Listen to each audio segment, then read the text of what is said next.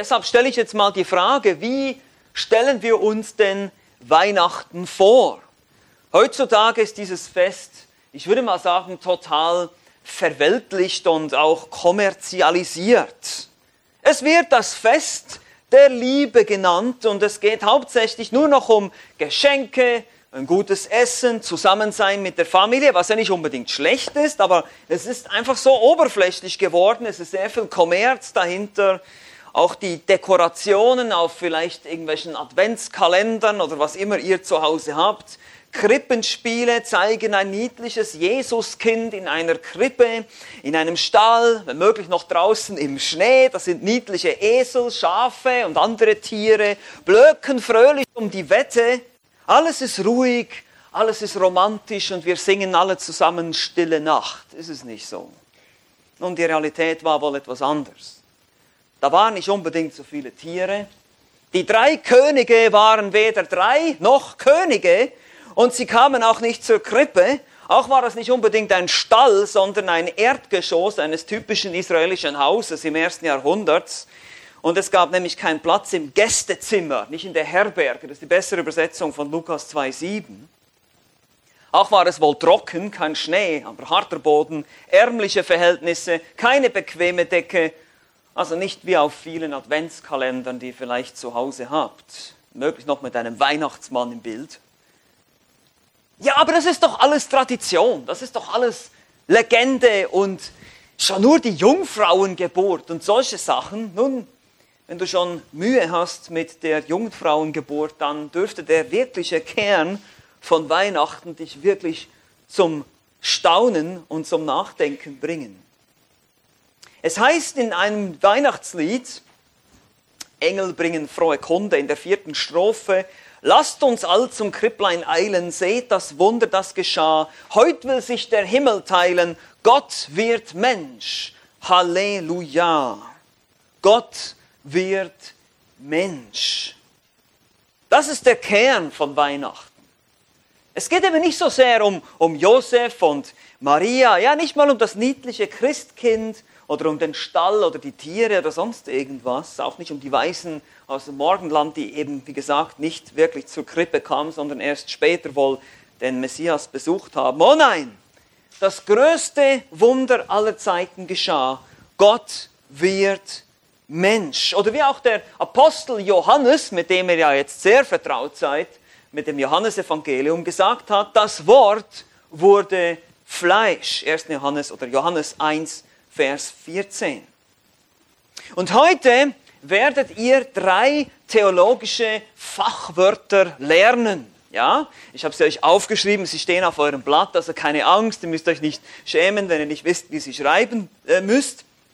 Wir wollen gemeinsam drei theologische Fachwörter lernen, die eben Weihnachten in ihrer Tiefe, in seiner Tiefe umschreiben. Eigentlich eine, wie ich schon gesagt habe, eine theologische Perspektive auf Weihnachten. Was ist eigentlich der Inhalt? Was ist eigentlich die Substanz? Worum geht es eigentlich? Wie schon gesagt, es ist nicht wichtig, was wir darüber denken, sondern es ist wichtig, was Gott selbst über die Sache denkt. Was er in seinem Wort offenbart über das Kommen, das erste Kommen des Messias. Und ich werde es heute in Form eines Ratschlusses oder von drei Entscheidungen zusammenfassen für euch. Wir können Weihnachten, diese drei theologischen Ausdrücke, wie drei Entscheidungen sehen, die Gott getroffen hat.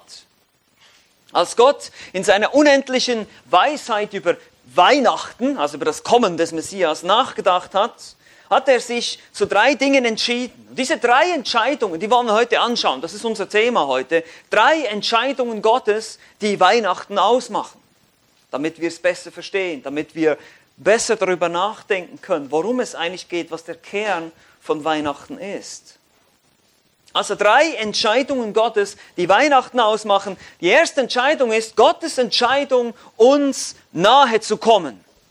Oder auch der theologische Fachausdruck Inkarnation. Jetzt könnt ihr dann zu den Verwandten gehen, hey, ich habe drei Ausdrücke gelernt. Einer davon ist Inkarnation. Was meinst du, was das bedeutet? Was das mit Weihnachten zu tun hat? Das ist doch mal ein interessantes Tischgespräch, oder?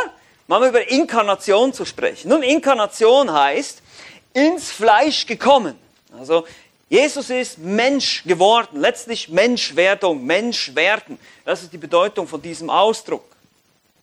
Gottes Entscheidung, uns nahe zu kommen, sich uns zu offenbaren. Sozusagen, Gott hat sich greifbar gemacht, indem er Mensch wurde. Weil Gott ist Geist. Wir können ihn nicht sehen, wir können ihn nicht riechen, wir können ihn nicht schmecken, wir können ihn nicht spüren. Und plötzlich war er hier als Mensch. Das ist, das ist die erste Entscheidung, die Gott getroffen hat. Hat gesagt, ich werde den Menschen nahe kommen. Ich will mich ihnen offenbaren, so dass sie mich verstehen können, so dass sie mit mir reden können, dass ich mit ihnen reden kann. Und das ist genau das, was er getan hat. Die Schrift, die Bibel behauptet eindeutig, dass Jesus Gott selbst ist die zweite Person der Dreieinigkeit. Und es werden ihm ganz klar göttliche Eigenschaften zugeschrieben. Wir haben schon gesehen, im Johannesevangelium geschieht das oft. Im Kapitel 1 heißt es, im Anfang war das Wort und das Wort war bei Gott und das Wort war Gott. Und dieses Wort, heißt es dann in Vers 14, wurde Fleisch, wurde Mensch, nahm menschliche Gestalt an. Und das Interessante hier in diesem Vers in Johannes Kapitel 1 heißt es, das Wort war Gott. Also es war schon immer Gott. Es war kontinuierlich schon immer. Er, er hat schon seit Ewigkeiten hat er existiert. Das ist der, die Aussage des griechischen Verbs hier. Und Jesus behauptete auch selber immer wieder Gott zu sein. Wir haben das gerade letztes Mal gesehen. Johannes Kapitel 8 hat er gesagt, ehe Abraham war, bin ich. Johannes 8, 58. Er wird uns als Gott vorgestellt. Bereits in den alttestamentlichen Prophezeiungen, da werden wir am nächsten Sonntag mehr hören von Thomas, in Jesaja 9, das Kind wird starker Gott und ewig Vater genannt. Er wird Immanuel genannt, das heißt Gott mit uns in Matthäus 1,23. Er trägt die Titel, die seine Gottheit ausdrücken. Er ist der Herr der Herrlichkeit in 1. Korinther 2,8. Der Heilige in Apostelgeschichte 3,8 der Erste und der Letzte in der Offenbarung, das Alpha und das Omega. Das sind göttliche Titel. Gott selbst, der Vater, bezeugt seinen Sohn. Haben wir auch schon etliche Male gehört. Bei seiner Taufe kommt die Stimme vom Himmel und sagt, dies ist mein Sohn, an dem ich wohlgefallen habe. Genauso bei der Verklärung. Und genauso ist Jesus eben vollkommen Gott. Aber er ist auch vollkommen Mensch. Jesus wurde von einem Menschen geboren, von Maria. Da sehen wir jetzt, wie wichtig die Weihnachtsgeschichte ist in Lukas 1,31. Die Zeugung Jesu war eindeutig wunderbehaftet und übernatürlich. Sie war vom Heiligen Geist. Jesus wurde vom Heiligen Geist gezeugt. Aber seine physische Geburt, die war in jedem Sinne normal und natürlich. Es war eine ganz normale Schwangerschaft, die neun Monate dauerte. Das Kind kam auf die Welt, es war blutig, es hat geschrien. Es war ein ganz normaler Mensch. Er wuchs und entwickelte sich wie ein Mensch, lesen wir in Lukas Kapitel 2.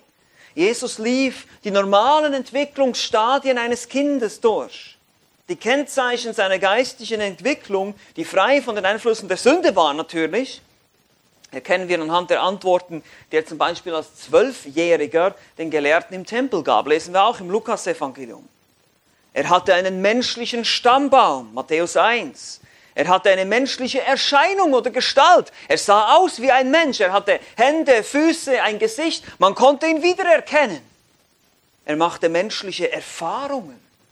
Er hat, er hat Schmerzen empfunden, Traurigkeit, Freude. In Hebräer 2,17 heißt es, daher musste er in jeder Hinsicht den Brüdern ähnlich werden. Habt ihr euch das schon mal überlegt? Jesus war wirklich, wirklich Mensch zu 100 Prozent. Er wurde hungrig, er wurde durstig, er war erschöpft, er schlief, er war traurig, er weinte, er musste essen und trinken, ja, er musste sogar auf die Toilette gehen. Er war Mensch, vollkommen Mensch, genauso wie wir alle. Er hatte einen menschlichen Willen. In Matthäus 26 sagt er, aber dein Wille geschehe, nicht meiner. Also in Christus ist Gott greifbar geworden, nahbar geworden, erfassbar begreifbar. Er hat sich zu erkennen gegeben. Und das ist die höchste, das ist die vollkommenste Offenbarung Gottes, Jesus Christus. In 1. Johannes Kapitel 1, Vers 2, also nicht Johannes Evangelium, sondern 1. Johannes, Kapitel 1, Vers 2, schreibt der Apostel Johannes, und das Leben ist erschienen. Und wir haben gesehen und bezeugen und verkündigen euch das ewige Leben, das bei dem Vater war und uns erschienen ist. Seht ihr, er sagt, das ewige Leben ist eine Person. Es ist uns erschienen, es hat sich vor unseren Augen manifestiert, ist die Idee des griechischen Wortes hier. Und wir bezeugen und verkündigen jetzt dieses ewige Leben. Johannes der Jünger war derjenige, der seinen Kopf an Jesu Brust lehnte während dem Mahl des Herrn, wenn wir dann noch dazu kommen im Johannesevangelium. Das ewige Leben ist eine greifbare Person geworden, in diese Welt gekommen und hat sich uns offenbart, hat sich uns gezeigt. Nehmen wir mal an, du stehst an einem Waldrand und da ist ein großer Ameisenhaufen. Und du möchtest diese armen Ameisen warnen vor einem herannahenden Buschbrand. Was ist wohl die beste Art und Weise, diese Ameisen zu warnen?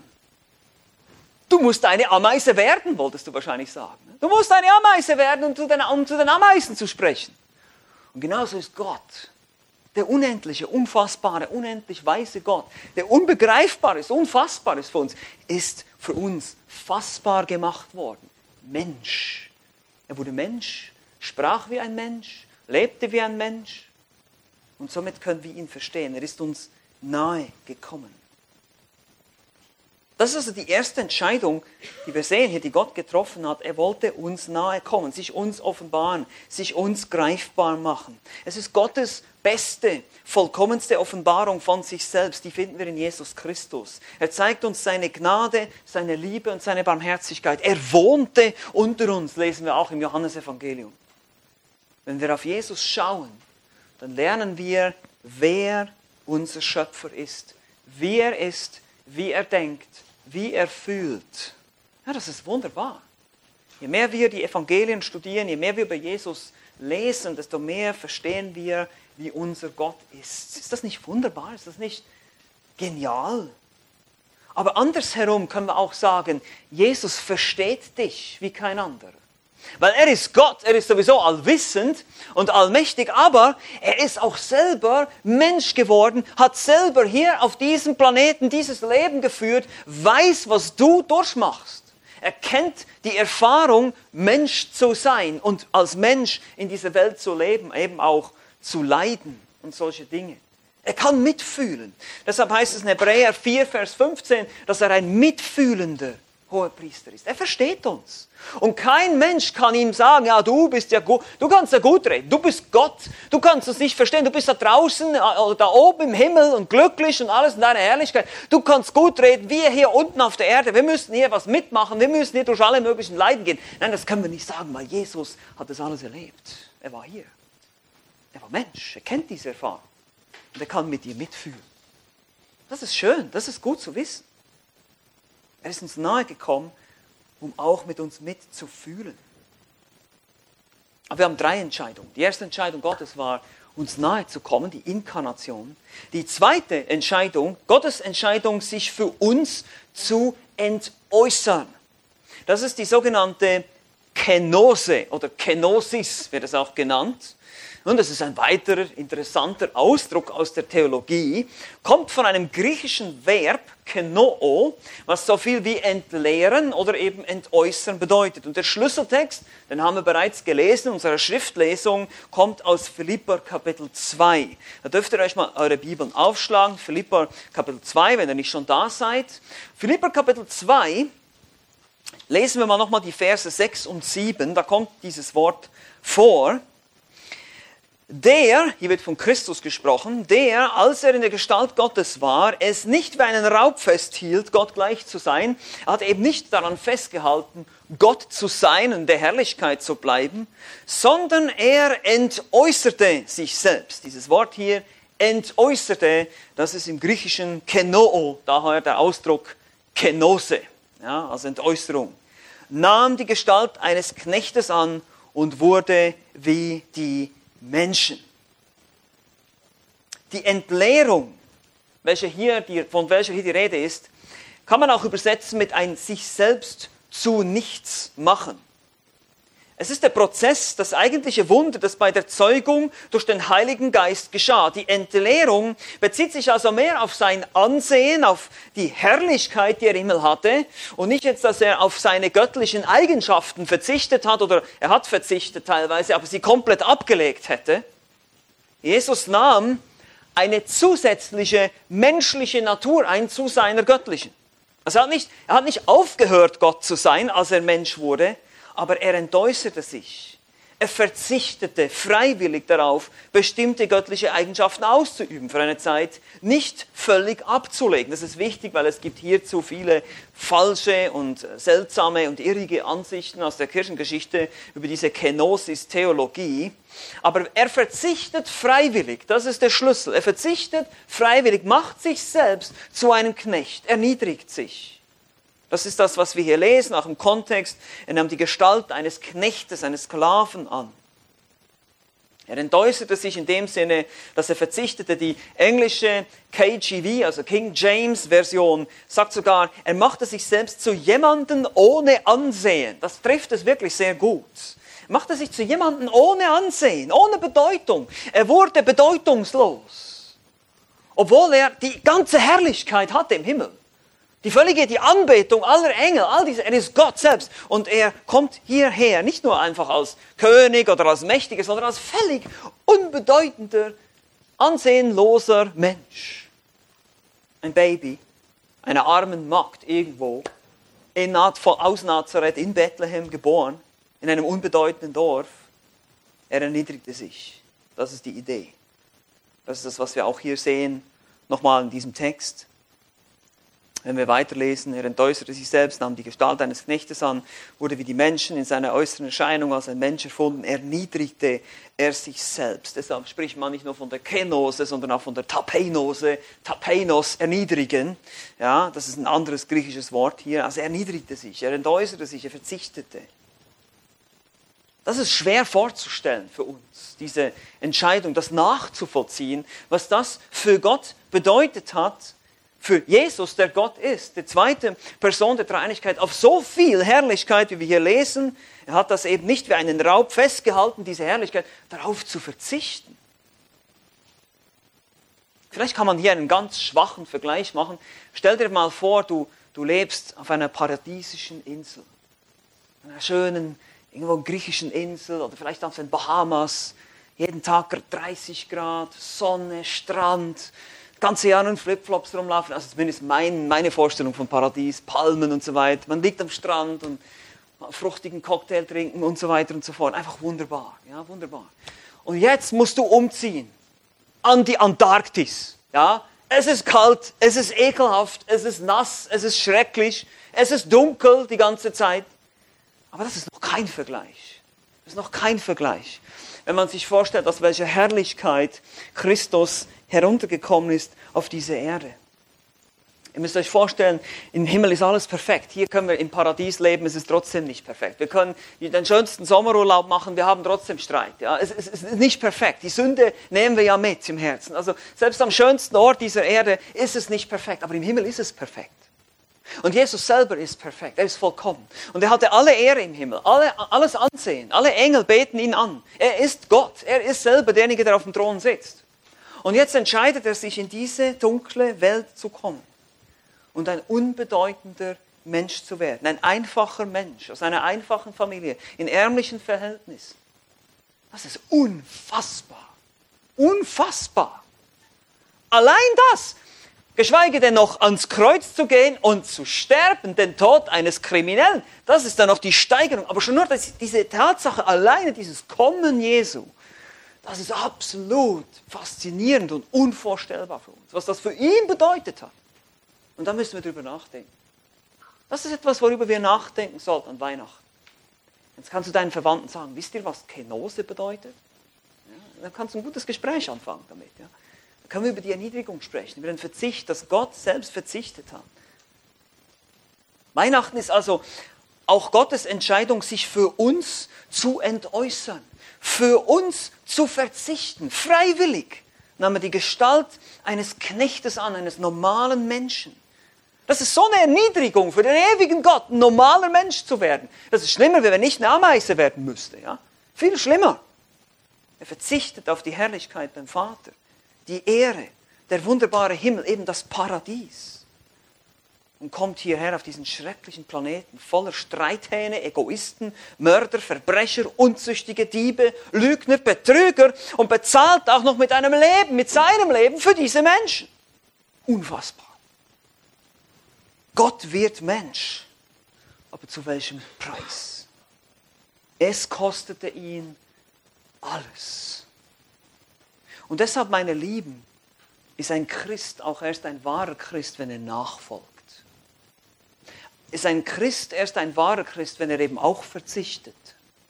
Und wenn er gehorsam lebt und in den Fußstapfen Jesu geht. Und das ist für uns, glaube ich, die herausfordernde Sache, die wir hier in Europa leben, in der westlichen Welt. Wenn du das Wort Weihnachten hörst, gerade auch Kinder, wenn ihr über Weihnachten nachdenkt, dann glaubt, glaubt ich, denkt ihr, denkt ihr wahrscheinlich nicht an erstes an Verzicht, Opfer, Knecht werden, anderen dienen, für andere sich auf. Da denkt ihr eher an Geschenke und Lebkuchen und das ist ja auch okay, dürft ihr auch haben. Aber denkt mal ein bisschen an diese anderen Dinge. Denkt mal an unseren Herrn, was er wirklich getan hat da. Opfer, aufgeben, Verzicht, dienen. Das ist genau das, was unser Herr getan hat. Vielleicht können wir dieses Jahr mal an Weihnachten ein bisschen mehr darauf achten, auch in unseren Familien, einander mehr zu dienen, als nur zu verlangen. Geschenke zu geben, als nur zu empfangen und so weiter. Das wäre schon ein Fortschritt für uns. Da würden wir schon ein bisschen mehr ähnlicher sein wie Christus, wie unser Herr, der sich für uns entäußert hat, der eben verzichtet hat. Im gleichen Text in Philipper 2 schreibt Paulus ein paar Verse früher, nämlich die Anwendung dieser Gesinnung. Wenn wir jetzt nochmal unsere Verse hier betrachten, Philipper 2, wenn wir ein bisschen zurückrutschen, wir haben den Text schon gelesen, aber in Vers 3 sagt er, tut nichts aus Selbstsucht oder nichtigem Ehrgeiz, sondern in Demut achte einer den anderen höher als sich selbst. Uh, ist das schwer. Ist das schwer für uns. Aber wir sind so stolz. Wir sind so egoistisch. Wir denken nur an uns. Jeder schaue nicht auf das Seine, sondern jeder auf das des anderen. Und dann kommt es in Vers 5. Denn ihr sollt so gesinnt sein, wie es Christus Jesus auch war. Und dann kommt dieser ganze Abschnitt über die Kenose, über die Entäußerung, über Weihnachten. Ja? Das ist Jesus, er hat verzichtet, er hat gedient, er wurde Knecht und natürlich dann noch viel mehr dazu, dass er am Kreuz gestorben ist. Wir lesen dann in Vers 8, dass er eben er sich erniedrigt hat bis zum Tod am Kreuz und darum hat Gott ihn erhöht. Darum ist sein Name über, anderen, über allen anderen Namen. Deshalb ist er Herr. Ja, lass uns das mitnehmen in die Weihnachtszeit. Dienen, verzichten, einander höher achten. Das sind gute Ziele, auch gute Vorsätze fürs neue Jahr. Aber wir haben drei Entscheidungen. Gottes hier, die Weihnachten ausmachen. Wir haben einmal Gottes Entscheidung, uns nahe zu kommen. Wir haben, das ist die Inkarnation. Wir haben Gottes Entscheidung, sich für uns zu entäußern. Das ist die Kenose. Und jetzt haben wir Gottes Entscheidung, trotzdem Gott zu bleiben. Und das ist jetzt richtig fancy. Hypostatische Einheit. Wow. Also damit, damit werdet ihr alle Aufmerksamkeit kriegen zur Weihnachtszeit, wenn ihr diesen Ausdruck kennt. Hypostatische Einheit. Was um alles in der Welt hat das denn mit Weihnachten zu tun? Nun, lasst es mich euch erklären. Das Wort Hypostasis bedeutet essentielle Struktur einer Einheit oder auch Wesen, Essenz, Wesen, Sein. In Hebräer 1, Vers 3 finden wir den Ausdruck als Ausdruck seines Wesens. Es geht hier um das Wesen oder auch man kann sagen die Naturen Christi. Christus besteht aus einer göttlichen und aus einer menschlichen Natur. Aber jetzt ist ganz schwierig das Verhältnis von diesen beiden Naturen. Da wurde immer darum gekämpft. Und im Konzil von Chalcedon in 451 nach Christus wurde es wie folgt ausgedrückt. Die beiden Naturen die göttliche und die menschliche wohnen in derselben Person und sind dabei ohne Vermischung, ohne Veränderung, ohne Trennung und ohne Teilung. Man kann es auch einfach sagen, Christus ist wahrer Mensch und wahrer Gott. Er ist 100% Mensch und 100% Gott. Er ist vollkommen Mensch und vollkommen Gott in einer Person. Das ist ein Geheimnis. Das ist etwas, was wir nicht zu 100% verstehen können, nicht wahr? Es ist schwierig. Wie kann jemand 100% von zwei Dingen sein? Das geht gar nicht. Wissenschaftlich nicht nachvollziehbar. Ja? Man kann das nicht irgendwie beweisen, sondern das ist das, was die Schrift uns lehrt. In Christus sehen wir das Porträt einer Person, die Gott und Mensch zugleich ist. In Matthäus Kapitel 8 schläft er und dann steht er auf und bedroht den Sturm, gebietet dem Sturm. In Johannes Kapitel 11 weint er und weckt dann einen Toten auf. Also wir sehen einmal menschlich, dann göttlich. Apostelgeschichte 20, er ist Gott, aber er hat die Gemeinde erworben durch sein Blut, Menschlichkeit. Er ist Gott und Mensch, er ist der Gottmensch. Wir sehen aber auch das, äh, das, Porträt einer Person, die nie einen Unterschied zwischen der göttlichen und der menschlichen Komponente, wenn man es so nennen darf, ihres Wesens macht. Also er, hat nie, er ist nicht schizophren oder irgendwie gespalten in seiner Persönlichkeit. Er war da persönlich, bevor Abraham war. Johannes 8,58 oder auch Johannes 17,5 persönlich da und zuvor in Herrlichkeit. Jesus spricht von sich selbst als von einer einzigen Person, nicht von seiner menschlichen und von seiner göttlichen Person oder irgendwie sowas. Es gibt keinerlei Anzeichen, dass er an einer Persönlichkeitsspaltung gelitten hätte. Er ist der Gottmensch. Und das musste er sein. Das musste er sein. Deshalb ist er der perfekte Stellvertreter für die Menschheit der mitfühlende Hohepriester, das vollkommene Opfer und vieles mehr. Da könnte man dazu den ganzen Hebräerbrief durchlesen. Um uns zu erlösen, um uns erlösen zu können, musste Christus trotzdem, dass er Mensch wurde, Gott bleiben. Das ist ganz wichtig. Deshalb hypostatische Einheit. 100% Gott, 100% Mensch. Er wurde Mensch, aber das heißt nicht, dass er von seiner Göttlichkeit Abstriche gemacht hat. Dass er irgendwie plötzlich eben Gemisch war oder eine 50-50, eine ein Hybride oder irgendwie sowas. Nein. Vollkommen Gott, vollkommen Mensch zu jeder Zeit. Er hat eine menschliche Natur zusätzlich zu seiner göttlichen angenommen, aber ist 100% Gott geblieben dabei. Also Gott entschied sich nicht nur uns nahe zu kommen oder zu verzichten, er entschied sich auch dafür trotzdem Gott zu bleiben, weil er das musste. Er musste der vollkommene Gottmensch werden, um uns zu erretten. Die einzige Möglichkeit, uns Menschen zu erlösen, er war der wahrhaftige und ist der wahrhaftige Retter dieser Welt. Wir haben den perfekten Erlöser. So etwas muss göttlich sein. Auf so eine Idee war kein Mensch jemals gekommen. Amen. Weihnachten ist also theologisch gesehen die Entscheidung Gottes, uns einen perfekten Retter zu senden, nämlich sich selbst. Das ist Weihnachten. Er kam uns nahe, er entäußerte sich selbst und er wurde der perfekte Gottmensch, um uns zu erlösen. Da heißt es eben, wie schon gesagt in dem Lied, Gott wird Mensch. Er wird Mensch, aber er bleibt eben Gott. Halleluja, preist Gott. Jetzt verstehen wir die Besonderheit, aber auch die Notwendigkeit dafür. Wir sehen jetzt, warum das notwendig war. Warum musste denn der Retter kommen? Weil das ist ja die Frage. Wir singen diese Dinge, ja, der Retter kam und, und Halleluja und Gott wird Mensch. Wunderbar in vielen von diesen Weihnachtsliedern. Nun, er musste Mensch sein, um uns würdig zu vertreten, um sterben zu können. Gott stirbt nicht, ein Mensch kann sterben.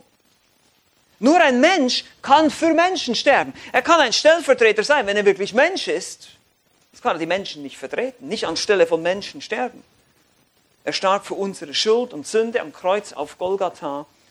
Jeder Mensch ist ein Sünder und wird eines Tages vor Gott stehen, vor seinem Gericht und wird verurteilt werden für das, was er getan hat hier auf dieser Erde. Er wird dafür eine Ewigkeit in der Hölle leiden müssen, aber Gott wollte das nicht und deshalb hat er einen Plan gehabt. Er wollte diesen wunderbaren Erlöser in die Welt schicken, den perfekten Gottmenschen, um dieses Werk zu vollenden, Jesu Christi am Kreuz. Und wenn du das glaubst, dann hast du ewiges Leben. Er wurde auch ein mitfühlender Hohepriester, der sich für uns einsetzt. Wenn du Christ bist, wenn du gläubig bist, dann weißt du, du hast jemanden, der für dich eintritt, der für dich betet. Jesus betet für seine Jünger, sehen wir in Johannes 17. Und er wurde auch versucht, wie wir. Er kennt sogar die Versuchung, nur blieb er ohne Sünde. In Hebräer 4,15, habt den Vers schon angesprochen, ich lese ihn euch vor, hier heißt es, denn wir haben nicht einen Hohenpriester, der kein Mitleid haben könnte mit unseren Schwachheiten, sondern einen, der in allem versucht worden ist, in ähnlicher Weise wie wir, doch ohne Sünde. Er blieb ohne Sünde. Ist das nicht wunderbar? Hätte er auch versagt, dann wäre er kein Retter gewesen für uns. Deshalb muss er eben auch Gott sein. Wie gesagt, Jesus kann niemand einen Vorwurf machen, er würde uns nicht verstehen. Er lebte hier, er litt hier, er erfuhr diese Welt als Mensch. Seine Erfahrungen waren echt, die Versuchungen waren real, die Müdigkeit war real, das Leben war real, in einer gefallenen Welt zu leben. Nur blieb er selber ohne Sünde. Das ist der einzige Unterschied. Er hat nicht versagt, so wie wir. Das ist wunderbar. Aber er litt für die Sünden oder unter den Sünden anderer, seiner Brüder. Wir können uns vielleicht erinnern an Johannes 7 wie sie ihn abgelehnt haben, seine Familie, letztlich die Juden, wie sie ihn abgelehnt haben und auch die Jünger, die ihn enttäuscht haben. Er kann mitfühlen mit dir, wenn du Enttäuschungen erlebst im Leben durch andere Menschen. Jesus hat das auch erlebt, in seinem Menschsein. Er war Mensch und wird auch immer Mensch bleiben in Ewigkeit. Das ist wunderbar. Selbst nach seiner Auferstehung können ihn die Jünger noch erkennen. Thomas legt, also nicht unser Thomas hier, der Jünger Thomas legt seine Hand in die, in die Nägelmale. Könnt ihr euch erinnern? Oder wir werden das auch noch sehen, Johannes 20. Er ist Mensch und er wird Mensch bleiben. Aber er muss auch Gott sein. Wenn Jesus nicht Gott ist, wäre er ein Lügner. Haben wir auch schon gesehen. Es kann nicht sein, dass Jesus nur ein guter Mensch war oder ein Morallehrer, weil die Sachen, die er über sich selber behauptet hat, ehe Abraham war, bin ich. Juden wollten ihn gleich steinigen, wir erinnern uns hoffentlich daran. Entweder war er der größte Lügner und ein Wahnsinniger, so wie sie ihn bezeichnet haben, als Samariter und als dämonisch Besessener, oder er war wirklich Gott. Es gibt nur die zwei Möglichkeiten. Würde ein Wahnsinniger solche genialen, vernünftigen, weisen Worte sprechen, müssen wir uns die Frage stellen. Die Menschen wunderten sich über seine Weisheit, seine vollkommene Art zu handeln oder auch seine Zeichen und Wunder, die er tat. Wenn Jesus nicht Gott ist, wäre er auch kein Retter. Im Alten Testament heißt es, ich, ich bin der Herr und außer mir gibt es keinen Retter. Jesaja 43, Vers 11. Wenn Jesus nicht Gott ist, kann er nicht retten. Außer Jahwe gibt es keinen Retter und Jesus ist Jahwe. Jesus ist Gott. Auch wäre er nicht sündlos, wenn er nicht Gott ist, um für uns ein gerechtes Leben zu leben. Es ist ja nicht nur so, dass Jesus für unsere Sünde bezahlt hat am Kreuz, sondern er hat für dich und mich ein Leben gelebt, das wir nicht leben können. Nämlich ein Leben, das alle Gebote Gottes hält, das perfekt ist, vollkommen ist. Das kann keiner von uns. Niemand kann das. Die vollkommene Gerechtigkeit, die wir benötigen und die uns durch den Glauben zugeschrieben wird, wenn wir an ihn glauben, die hätte er nicht für uns leben können, wenn er nicht Gott ist. Er hätte niemals das Gesetz erfüllen können für uns, wie das in Matthäus 5, 17 gesagt wird. Er hätte nicht eine ewige Hölle in drei Stunden schlucken können auf Golgatha. Das wäre nicht möglich gewesen, wenn er nicht Gott ist. Ihr seht, der perfekte Gottmensch ist der perfekte Erlöser für uns. Wenn Jesus nicht Gott ist, ist er auch nicht vertrauenswürdig, wie schon gesagt, über all das, was er über sich selber behauptet hat. Wir könnten uns nicht auf sein Wort stützen, wir könnten ihm nicht vertrauen, wir könnten seinen Worten nicht glauben. Aber weil er Gott ist, ist er allwissend, allmächtig, allweise. Er macht keine Fehler und täuscht sich nie. Er hat selber gesagt, Himmel und Erde werden vergehen, aber meine Worte werden nicht vergehen. Wenn Jesus nicht Gott wäre, dann wäre unser Glaube umsonst. Unser gesamtes Heil, unsere gesamte Hoffnung auf Rettung, Gnade, Vergebung hängt davon ab, hängt nur von einem ab, Jesus. Gott selbst, der den Menschen nahe gekommen ist, sich selbst entäußert hat und perfekte, der perfekte Gott Mensch geworden ist. Das, meine Lieben, ist die theologische Perspektive auf Weihnachten. Das ist der Kern der Sache.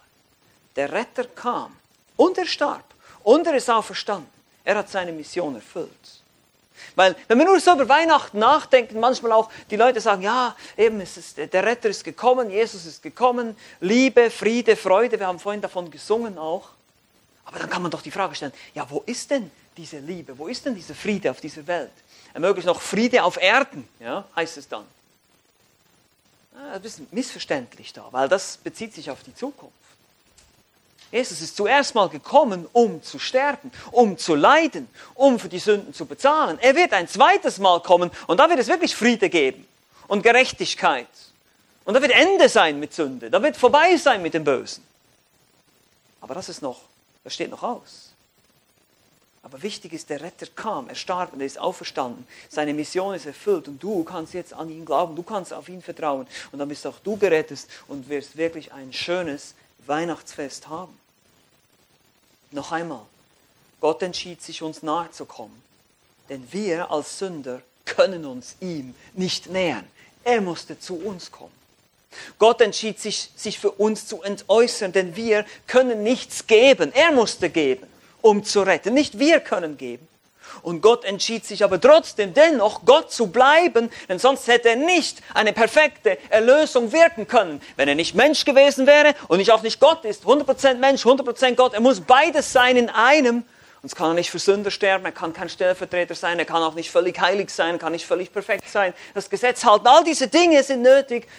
Gott muss Gottmensch sein. Jesus musste der Gottmensch sein